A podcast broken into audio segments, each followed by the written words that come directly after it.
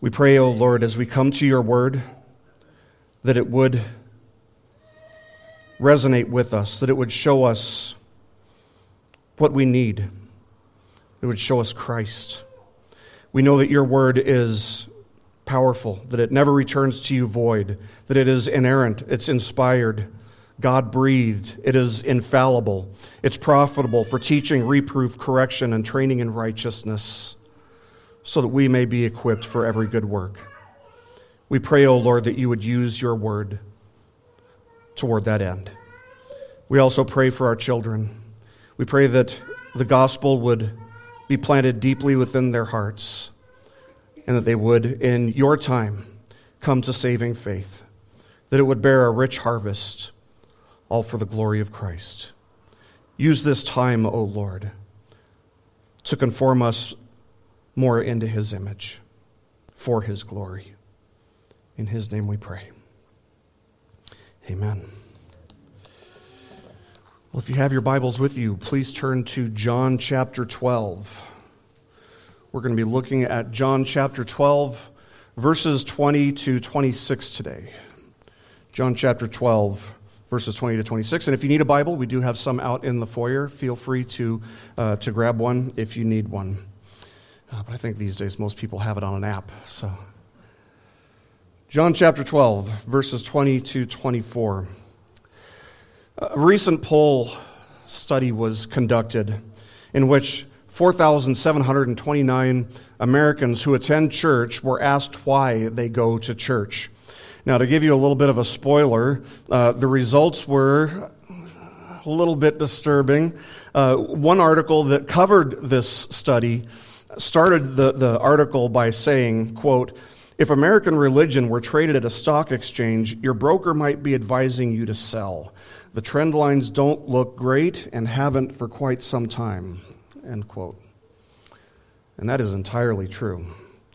So it's not surprising that this poll was even conducted in the first place. I mean, if religion in America, Christianity in particular, if American religion is on such a, a steep decline right now, uh, don't we want to know why those who go to church do still go to church? Why do they still attend? We, uh, want to know, right? Uh, now, keep in mind that participants uh, were allowed to select more than one answer, but some of the more common answers included uh, 69% said, so their children will have a moral foundation. 68% said, to become a better person. Ooh, that one's bad. 37% said, to continue their family's religious traditions. 31% said they felt obligated to go and 16% said they went in order to please their family, spouse, or partner. Well, okay, it's no wonder then that Christianity is on such a decline in our country. Uh, some of these, I think, have a, a, bit of legitimacy when it comes to you know reasons for going to church. But let me say that I think the best reason for somebody to go to church is simply this: to see and know Jesus and his glory. To see and know Jesus and his glory. James Montgomery Boice tells uh, a story of how all the, the pulpits you know, that, that he went to, that he stood behind, that he preached from over the course of many years and in many different places. He said that there was one pulpit that stood out in particular in his mind because of a sign that was located on the back where only the preacher could see it, that was right there for him to see as he came up to preach. And it said this it said, Sir, we would see Jesus. And he noted, Boice noted, quote, that is a good word for any preacher. I could wish that every preacher and teacher of the Word of God might have those words before him constantly as he prepares his messages and as he speaks them, end quote. Well, the words that were on that sign on the backside of the pulpit come from the text that we're going to be looking at today as we continue our study of John's Gospel. We've reached the final week of Christ's public ministry as we've come into chapter 12. Uh, so there are only days that remain until uh, the Lord will be nailed to the cross for all the world to see. And Jesus, over the course of the past chapter and a half, has proven himself to be, first of all, the Son of God by raising Lazarus from the dead. Secondly, he's been hailed by the people of Jerusalem as the Son of David as he rode into Jerusalem on the back of a donkey's colt for Passover week. And in the text before us today, he's going to identify himself as a third type of son, the Son of Man. The title Son of David connects Jesus specifically to the nation and the people of Israel, since David was a famous king of Israel.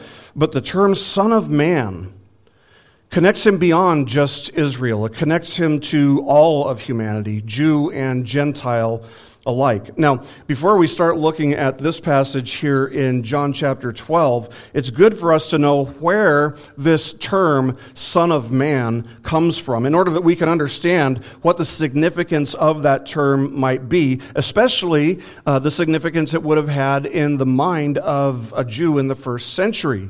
Uh, it was a very significant term for them, something that they would have recognized immediately because it's a term that's found in a prophecy from Daniel.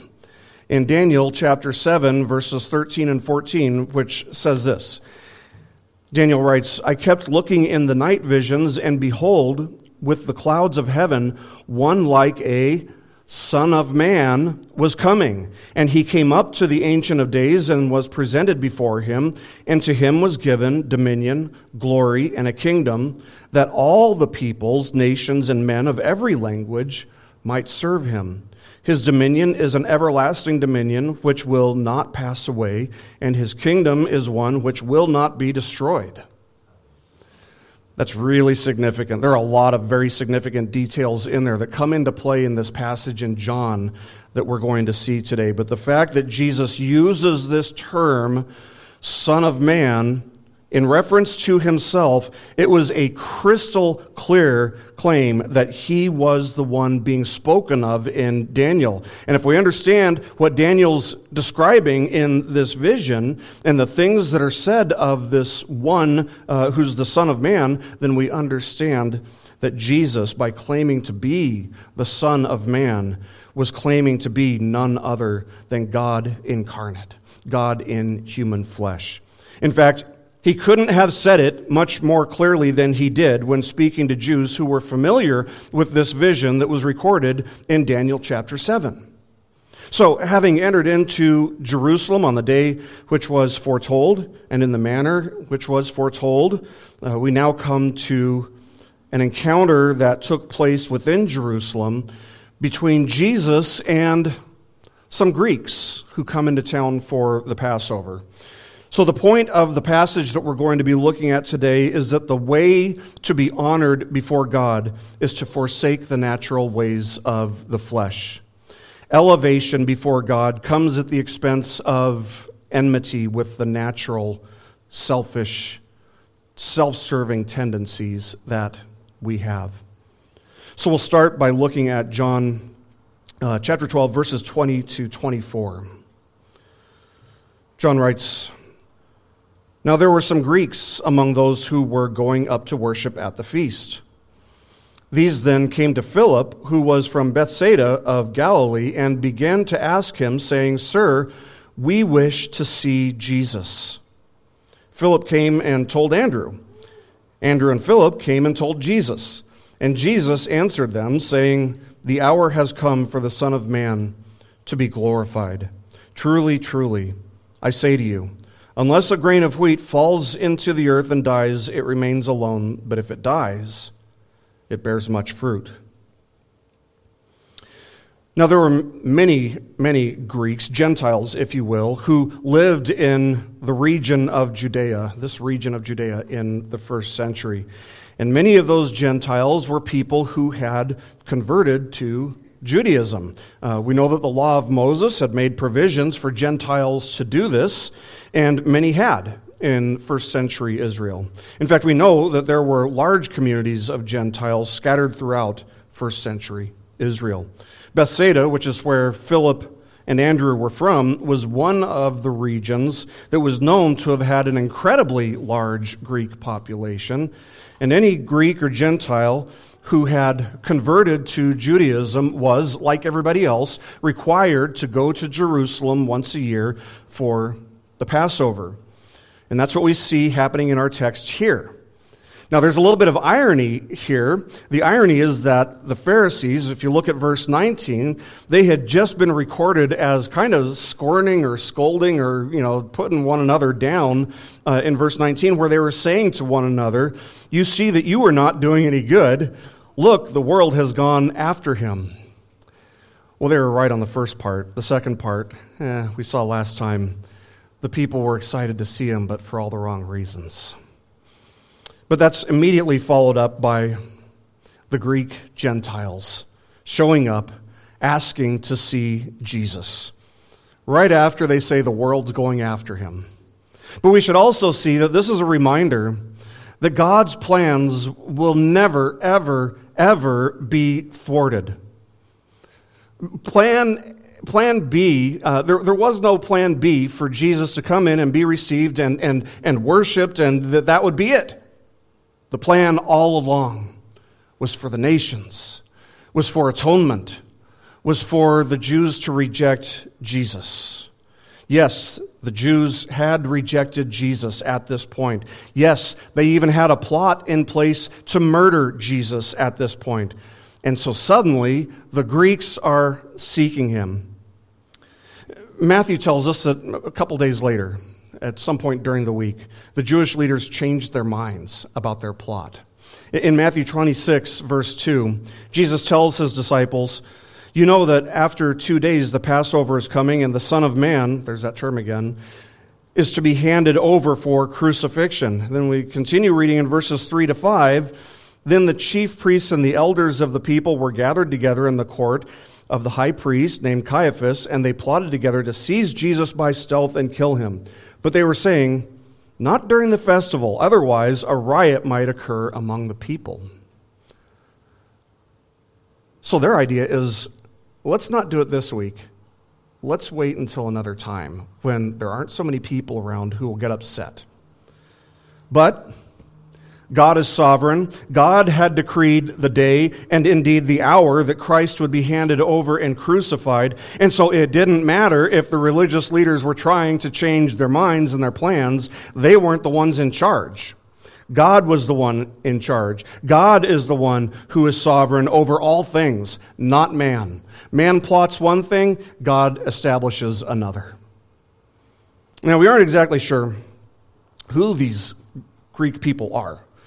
And we aren't exactly sure what they even know about Jesus. We have no idea why they come up to Philip. Maybe because they were from Bethsaida, like Philip was, and they recognized him. But they come up to him with a, a simple request that might not seem to have a whole lot of significance to us, but it was extremely significant. Their request is simply, We wish to see Jesus.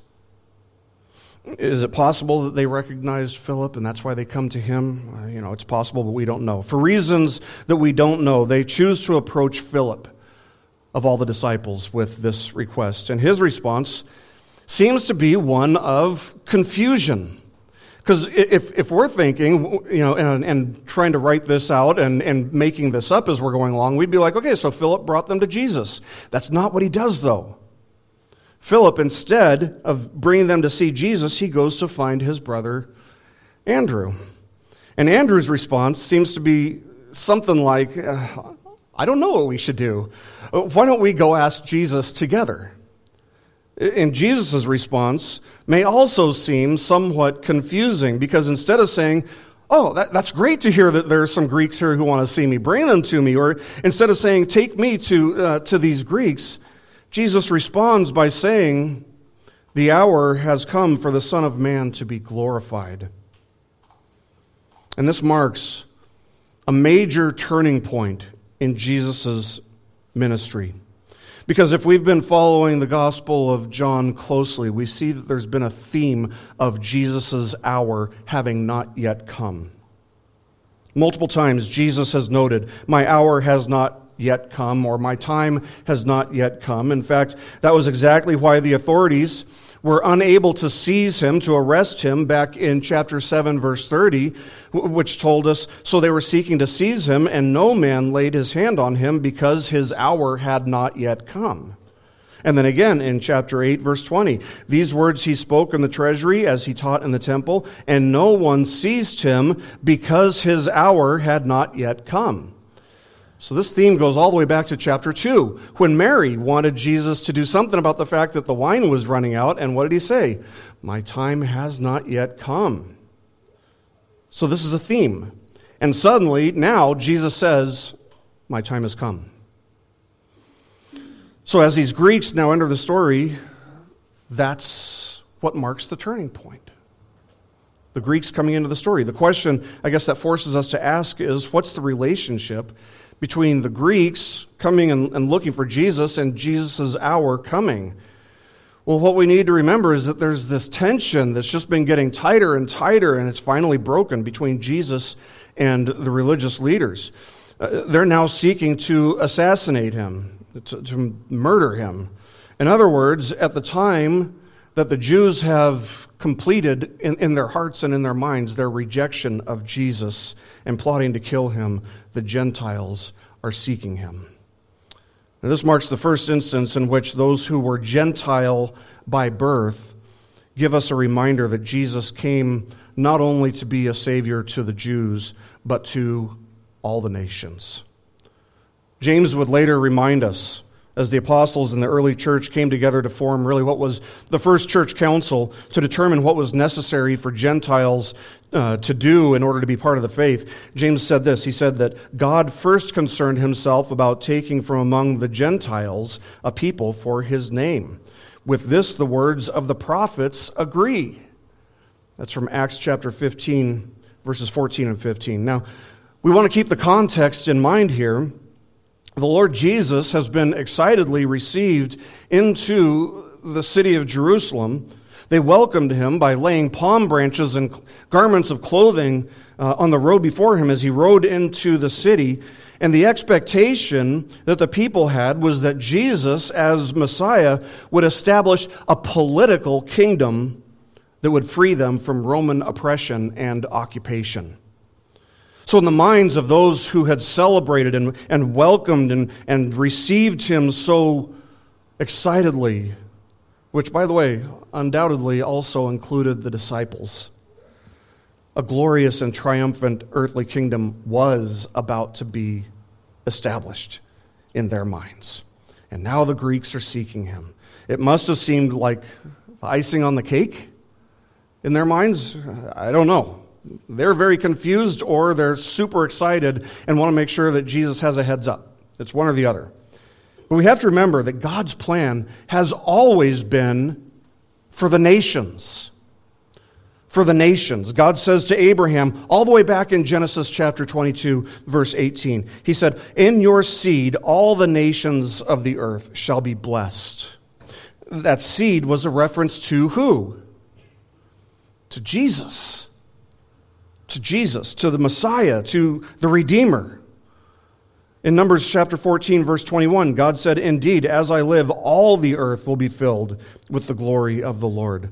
Uh, listen again to that prophecy from Daniel. It says, And to him, that is to the Son of Man, and to him was given dominion, glory, and a kingdom that all the peoples, nations, and men of every language might serve him. This was the plan all along.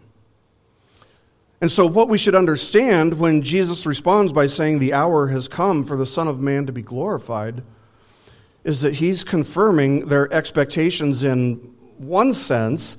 The kingdom is about to be established.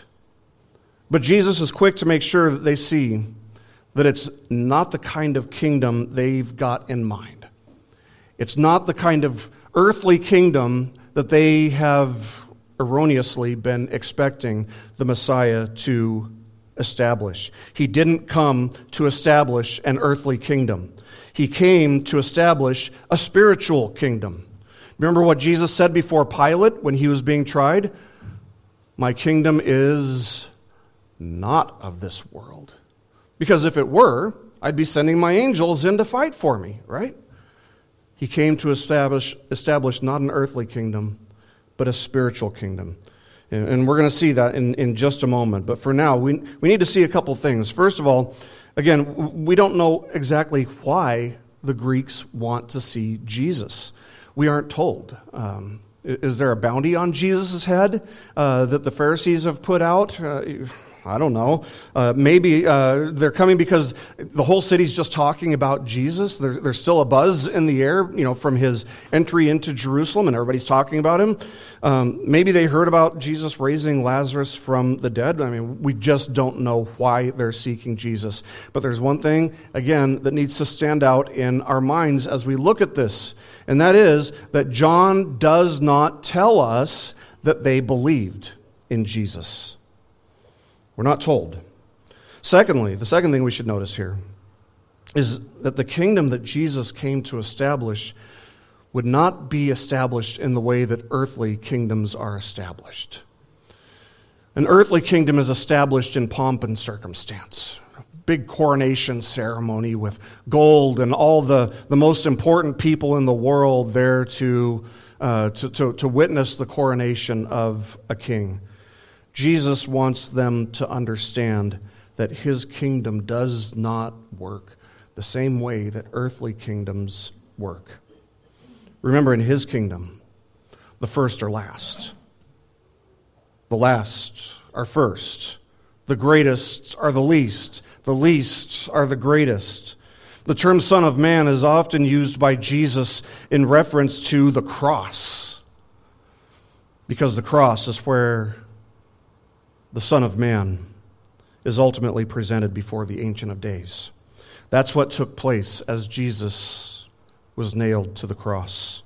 That's where he was given dominion, a kingdom, and glory as foretold in Daniel's vision. That's not what we would expect for the establishment of a kingdom.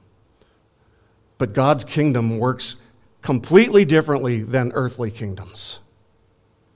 The cross is where we see the supreme display, the ultimate display of Christ's glory. When Jesus says, The hour has come for the Son of Man to be glorified, we need to understand that his being glorified implies the display of something, uh, displaying it prominently. Richard Phillips notes in his commentary, quote, "We glorify someone's artwork by displaying it prominently. So what displays the true glory of the Son of Man? Jesus' answer is his crucifixion. End quote. The crucifixion of the Son of Man was probably not what anybody in the entire world would have had in mind when they tried to imagine how that prophecy, how that vision from Daniel chapter 7 would eventually play out, what it would look like. And yet, this prophecy was fulfilled, and the types and the shadows from throughout the Old Testament would all be most visibly and clearly explained and fulfilled when Jesus would be nailed to a cross. What the world and what the religious community would have seen as a vile demonstration of just barbaric brutality, what everyone would have seen as just reviling, disgusting, degrading, Jesus understood as the ultimate revelation of his glory. For the person who wants to behold the glory of God, the glory of Christ, they need look no further than Calvary. It's unclear if these Greeks were, were present to hear these words. Maybe they're off in the distance, maybe they're there. Uh, maybe Jesus only spoke these words to his disciples. But if these Greeks wanted to see Jesus in the truest sense, they would have their chance because Jesus would be nailed to a cross in a public location where everyone could watch him die. Jesus understood that this was the road to him being glorified. And he illustrates it with a grain of wheat. It's almost like a, just a, a, a one sentence parable, saying, Unless a grain of wheat falls into the earth and dies, it remains alone, but if it dies, it bears much fruit. So, Pretty simple to understand, I think. Just as a seed has to fall to the earth and to be buried in the soil in order to give rise to a new plant or to several new plants that will produce a great harvest, so too the Son of Man is glorified and will bear fruit through his suffering and through his death on the cross. Notice that Jesus speaks of this as a certainty, not as a possibility it's not, it might bear fruit. The Son of Man might bear fruit down the road. That's not what he says. No, his mission was not to die and to just hope for the best, just to hope that somebody somewhere would actually believe the gospel message and that by that he would bear some fruit. Jesus did not die to make salvation a possibility, he died to make it a certainty. A certainty for his people. He would be glorified on the cross because he is glorified in the salvation, the certain salvation of his people. And their salvation required his death.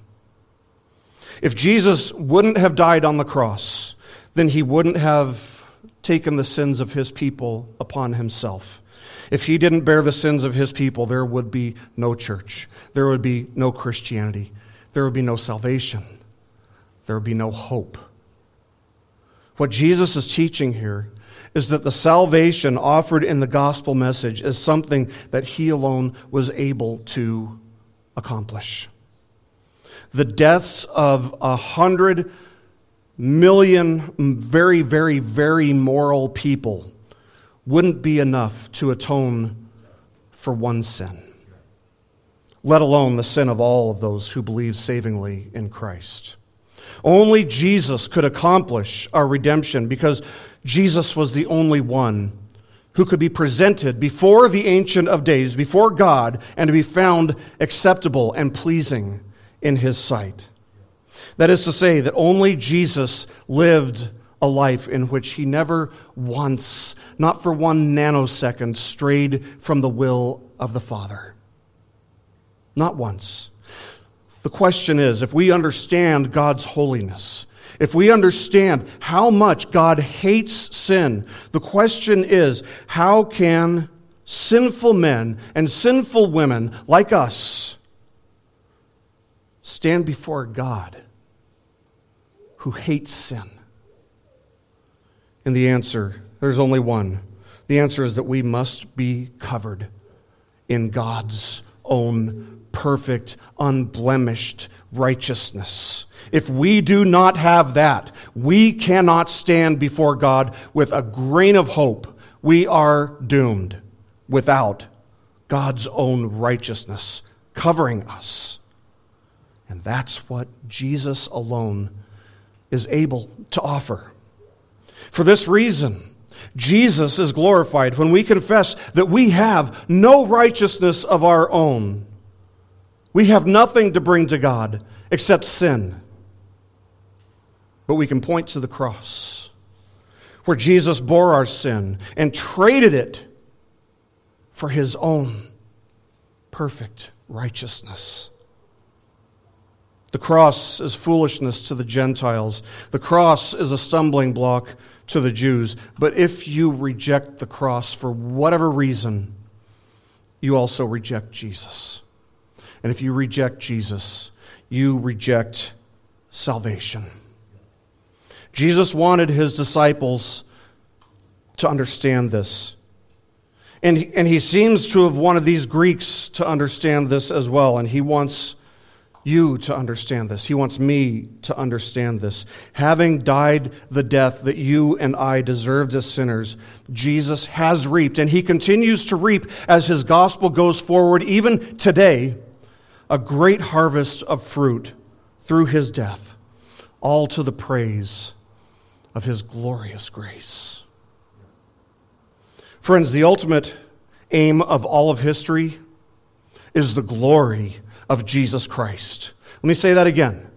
The aim of all of history, every second throughout history, it is all pointing toward the glory of Jesus Christ. Whether you recognize this fact or not is irrelevant. Whether you resist this fact is completely irrelevant. Whether you like this fact or not is completely irrelevant. The ultimate aim of history is the glory of Jesus Christ. That's why we have the book of Revelation, by the way. It's not given so that we can read the times. It's not given to us so that we can build a bunker to go hide in when persecution comes. It's to show us the end toward which all of history is leading. How that is all going to play out is something that people have a lot of different ideas about. They've speculated a lot on it, and people have arrived at all kinds of different conclusions about what that will look at.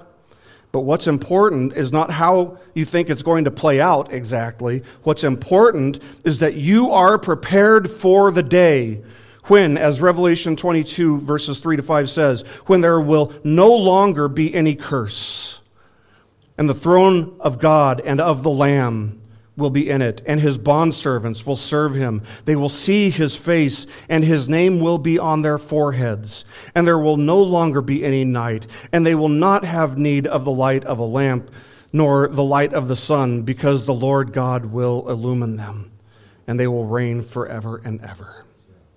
And the way to be prepared for that day is to believe in Jesus Christ today. Today. For all of eternity, all who have done that, all who have repented and savingly believed in Jesus Christ, will dwell in the light of the glory of the one who bore our sin and shame and who clothed us, who covered us with his own perfect righteousness, thereby reconciling us to God. That's a future reality. It is a future certainty. But there's also a present application for all this that Jesus is about to get to. The present application for us is, is basically this in a nutshell. Paul summarized it nicely in uh, 1 Corinthians chapter 10, verse 31, where he said, Whether then you eat or drink or whatever you do, do all for the glory of God. That's a present application. Right now, today, this is what we should be doing. Let's look at that another way. If something does not glorify God, we should reject it. We shouldn't do it. Now, this isn't only talking about our actions, it's encompassing our, our thoughts, our words, and our deeds. See, the Christian life is about following Jesus. Those who are saved by grace alone, through faith alone, in Christ alone, were saved by Christ's work on the cross. And yet, at the same time, there's another sense in which we must also take up our cross in our lives as well if we're to follow him in faith. And that's what Jesus wants us to understand as he continues, verses 25 and 26. He continues by saying, He who loves his life loses it, and he who hates his life in this world will keep it to life eternal.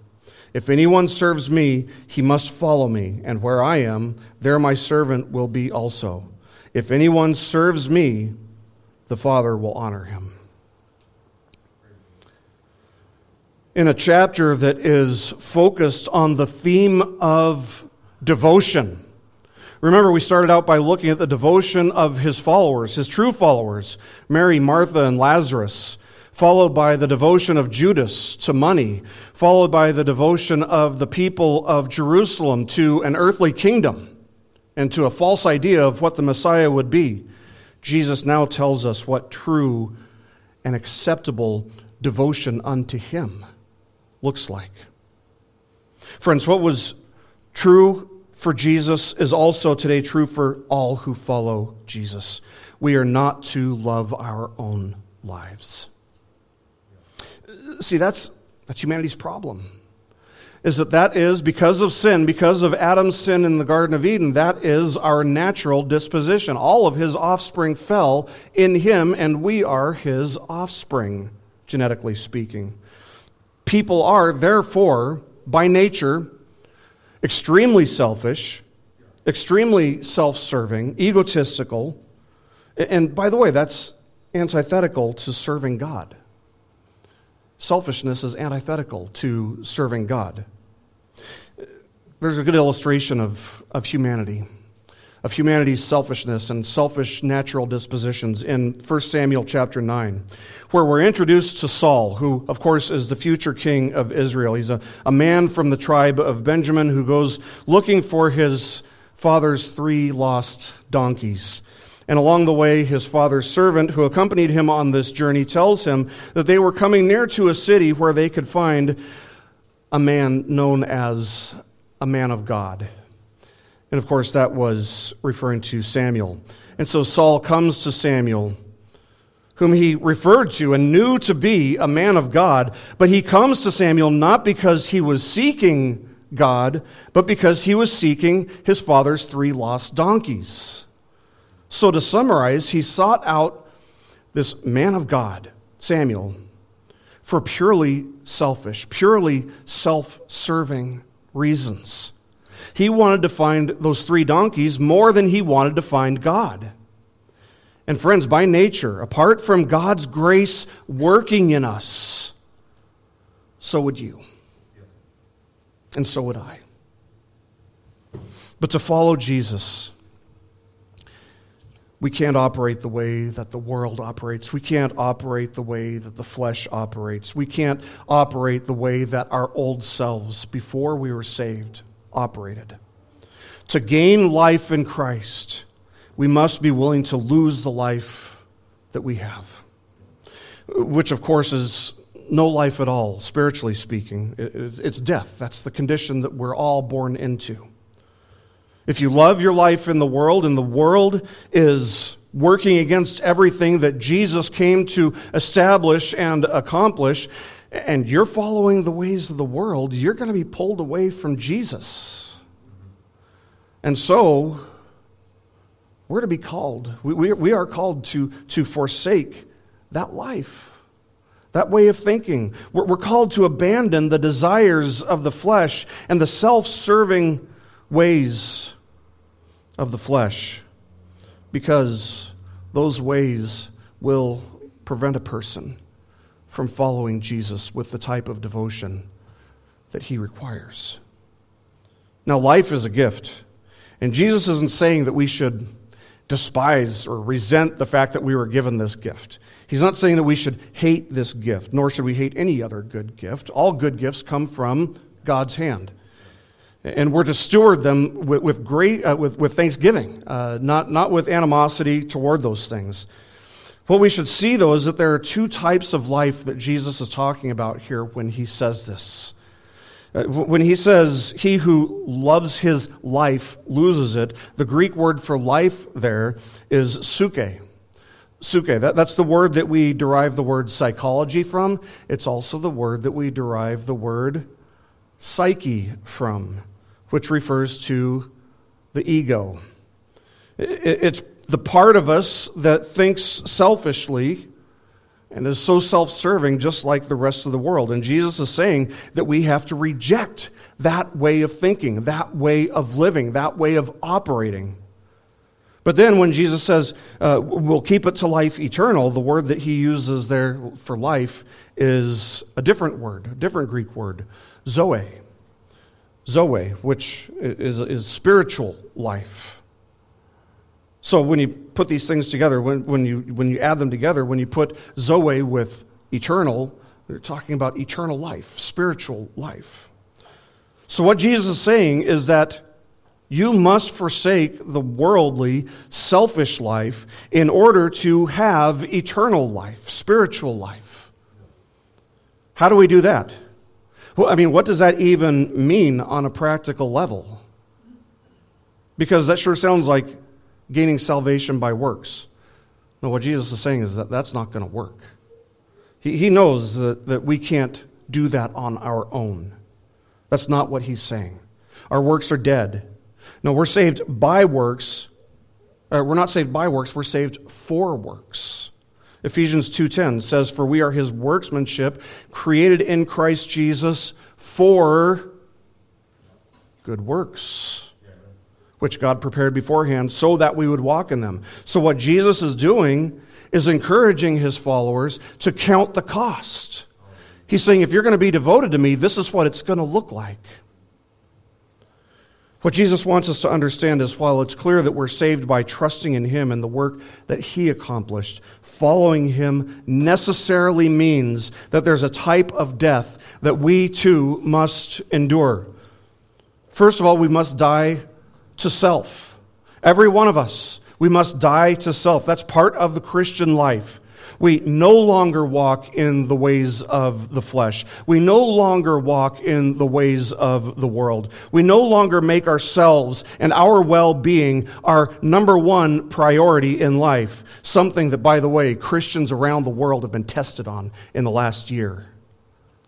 Rather, following Jesus means surrendering all those selfish ambitions, all those self serving, all those self preserving desires and following after Him, submitting our plans and our ways to Him. It means pursuing Jesus more than pursuing wealth. It means pursuing Jesus more than pursuing comfort. It means more, uh, pursuing Jesus more than pursuing even health or fame or pleasure or anything. Fill in the blank. Absolutely anything. Jesus, following Him, obeying Him, comes before anything and everything else in life. That's what it means to follow after Jesus. Are you willing to do that? Let me say this much the natural man isn't. The natural man isn't willing to do this. In fact, the idea of pursuing Jesus above everything else in life is foolish to the natural man, which is exactly why you have pastors in Canada being arrested right now because of a virus that is 99.95% plus survivable. It's because the idea of pursuing Jesus above everything else seems really stupid in their opinion.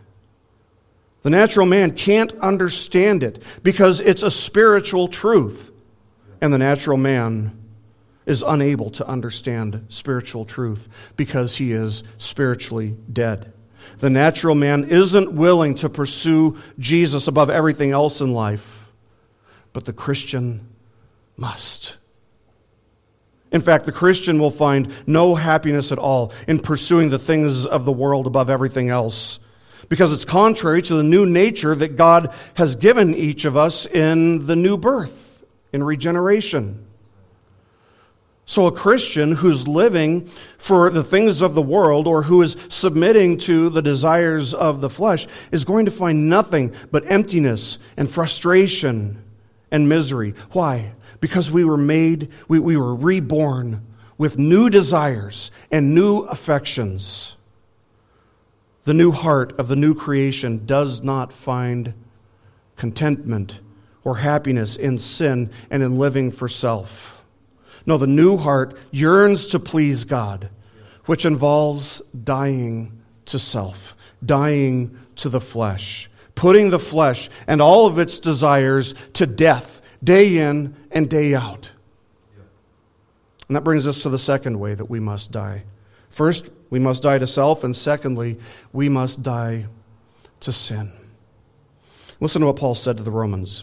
Romans chapter 6, verses 11 to 14. He says, Even so, consider yourselves to be dead to sin, but alive to God in Christ Jesus. Therefore, do not let sin reign in your mortal body so that you obey its lusts, and do not go on presenting the members of your body to sin as instruments of unrighteousness, but present yourselves to God as those alive from the dead, and your members as instruments of righteousness to God. For sin shall not be master over you, for you are not under law, but under grace. Hallelujah. Hallelujah. Under, under the flesh, sin reigned over us. It was our master. It dictated everything that we did, everything that we said, everything that we thought. Prior to salvation, every part of our body, every part of our being was used as an instrument for sin. But what Paul's saying here and keep in mind that he's talking to people who are already Christians. He's not talking to the unregenerate man here. Paul's saying that now that we're in Christ, instead of every part of our body being used for sin, He's saying, now present every part of your bodies to God for righteousness. So, for example, we, we no longer use our tongues to lie. We no longer use our tongues to slander. Why? Because our tongue doesn't belong to sin anymore. Now our tongue belongs to the Lord Jesus Christ. And so now we use our tongues to praise the Lord and to experience fellowship with the brethren. We no longer use our hands to steal or to fight or, or to, to clench a fist toward God. We now use our hands to do good works in service to God and our neighbors. We strive to glorify God in all that we do with all that we have. Charles Spurgeon put it this way. He said, quote, in order to make room for the display of the divine glory in Christ Jesus and his salvation, there must come of all the glory man, there must come an end of all the glory that man boasts of himself. And here's the promise that Jesus makes. Verse 26 that this path to glory for all who truly and savingly follow him, there's a reward. That if anyone serves him, they must follow him. Do you serve Christ day in and day out? Do you serve him? Or do you serve sin? Because you're serving one or the other. This is a question not only of faith, but it's a question of faith and obedience. J.C. Ryle says this. He says, quote, faith and obedience are the leading marks of real followers and will always be seen in true believing Christians. Amen. Secondly, Jesus promises this. He says, Where I am, there my servant will be also. In other words, Jesus will be with us through this journey, enabling us to do what he requires, enabling us to live and serve in his power. We're thereby able to experience and to walk in His presence every day. If, if we want to come to Him, if we want to see Him, it's going to be costly. It'll involve going to war against our natural desires and tendencies, but we won't be left on our own to do it on our power and our strength. Finally, Jesus promises this to all who follow him. He says, If anyone serves me, the Father will honor him. The vision back in Daniel chapter 7 spoke of the nations serving the Son of Man, and here's Jesus talking about the importance of serving him. This is a call to personal, practical holiness and devotion. It might be painful, it probably will be. It will be difficult at times, but it will result in the greatest of rewards that we will be honored by God. So, the question that we have to wrestle with is which would you rather have? Would you rather have the praise and the honor and the approval of man or of God? If it's the approval of God, this is the way. Jesus is telling us the way by believing in Him and by pursuing Him above all other things in life. These Greek Gentiles came wanting to see Jesus. Do you? Do you? Then you must look to the cross, where he was lifted up and where he was glorified. And you must realize that the way to be honored before God is to forsake the natural ways of the flesh. Elevation before God comes at the expense of enmity with the natural selfish tendencies that we have. So glorify God in all that you do by living a life of death to self and to sin, dead to sin. This is what true, acceptable devotion unto Christ entails. This is what it looks like. This is what it means. This is the road that leads to life everlasting in the presence of the light of the glory of Christ. Let's pray.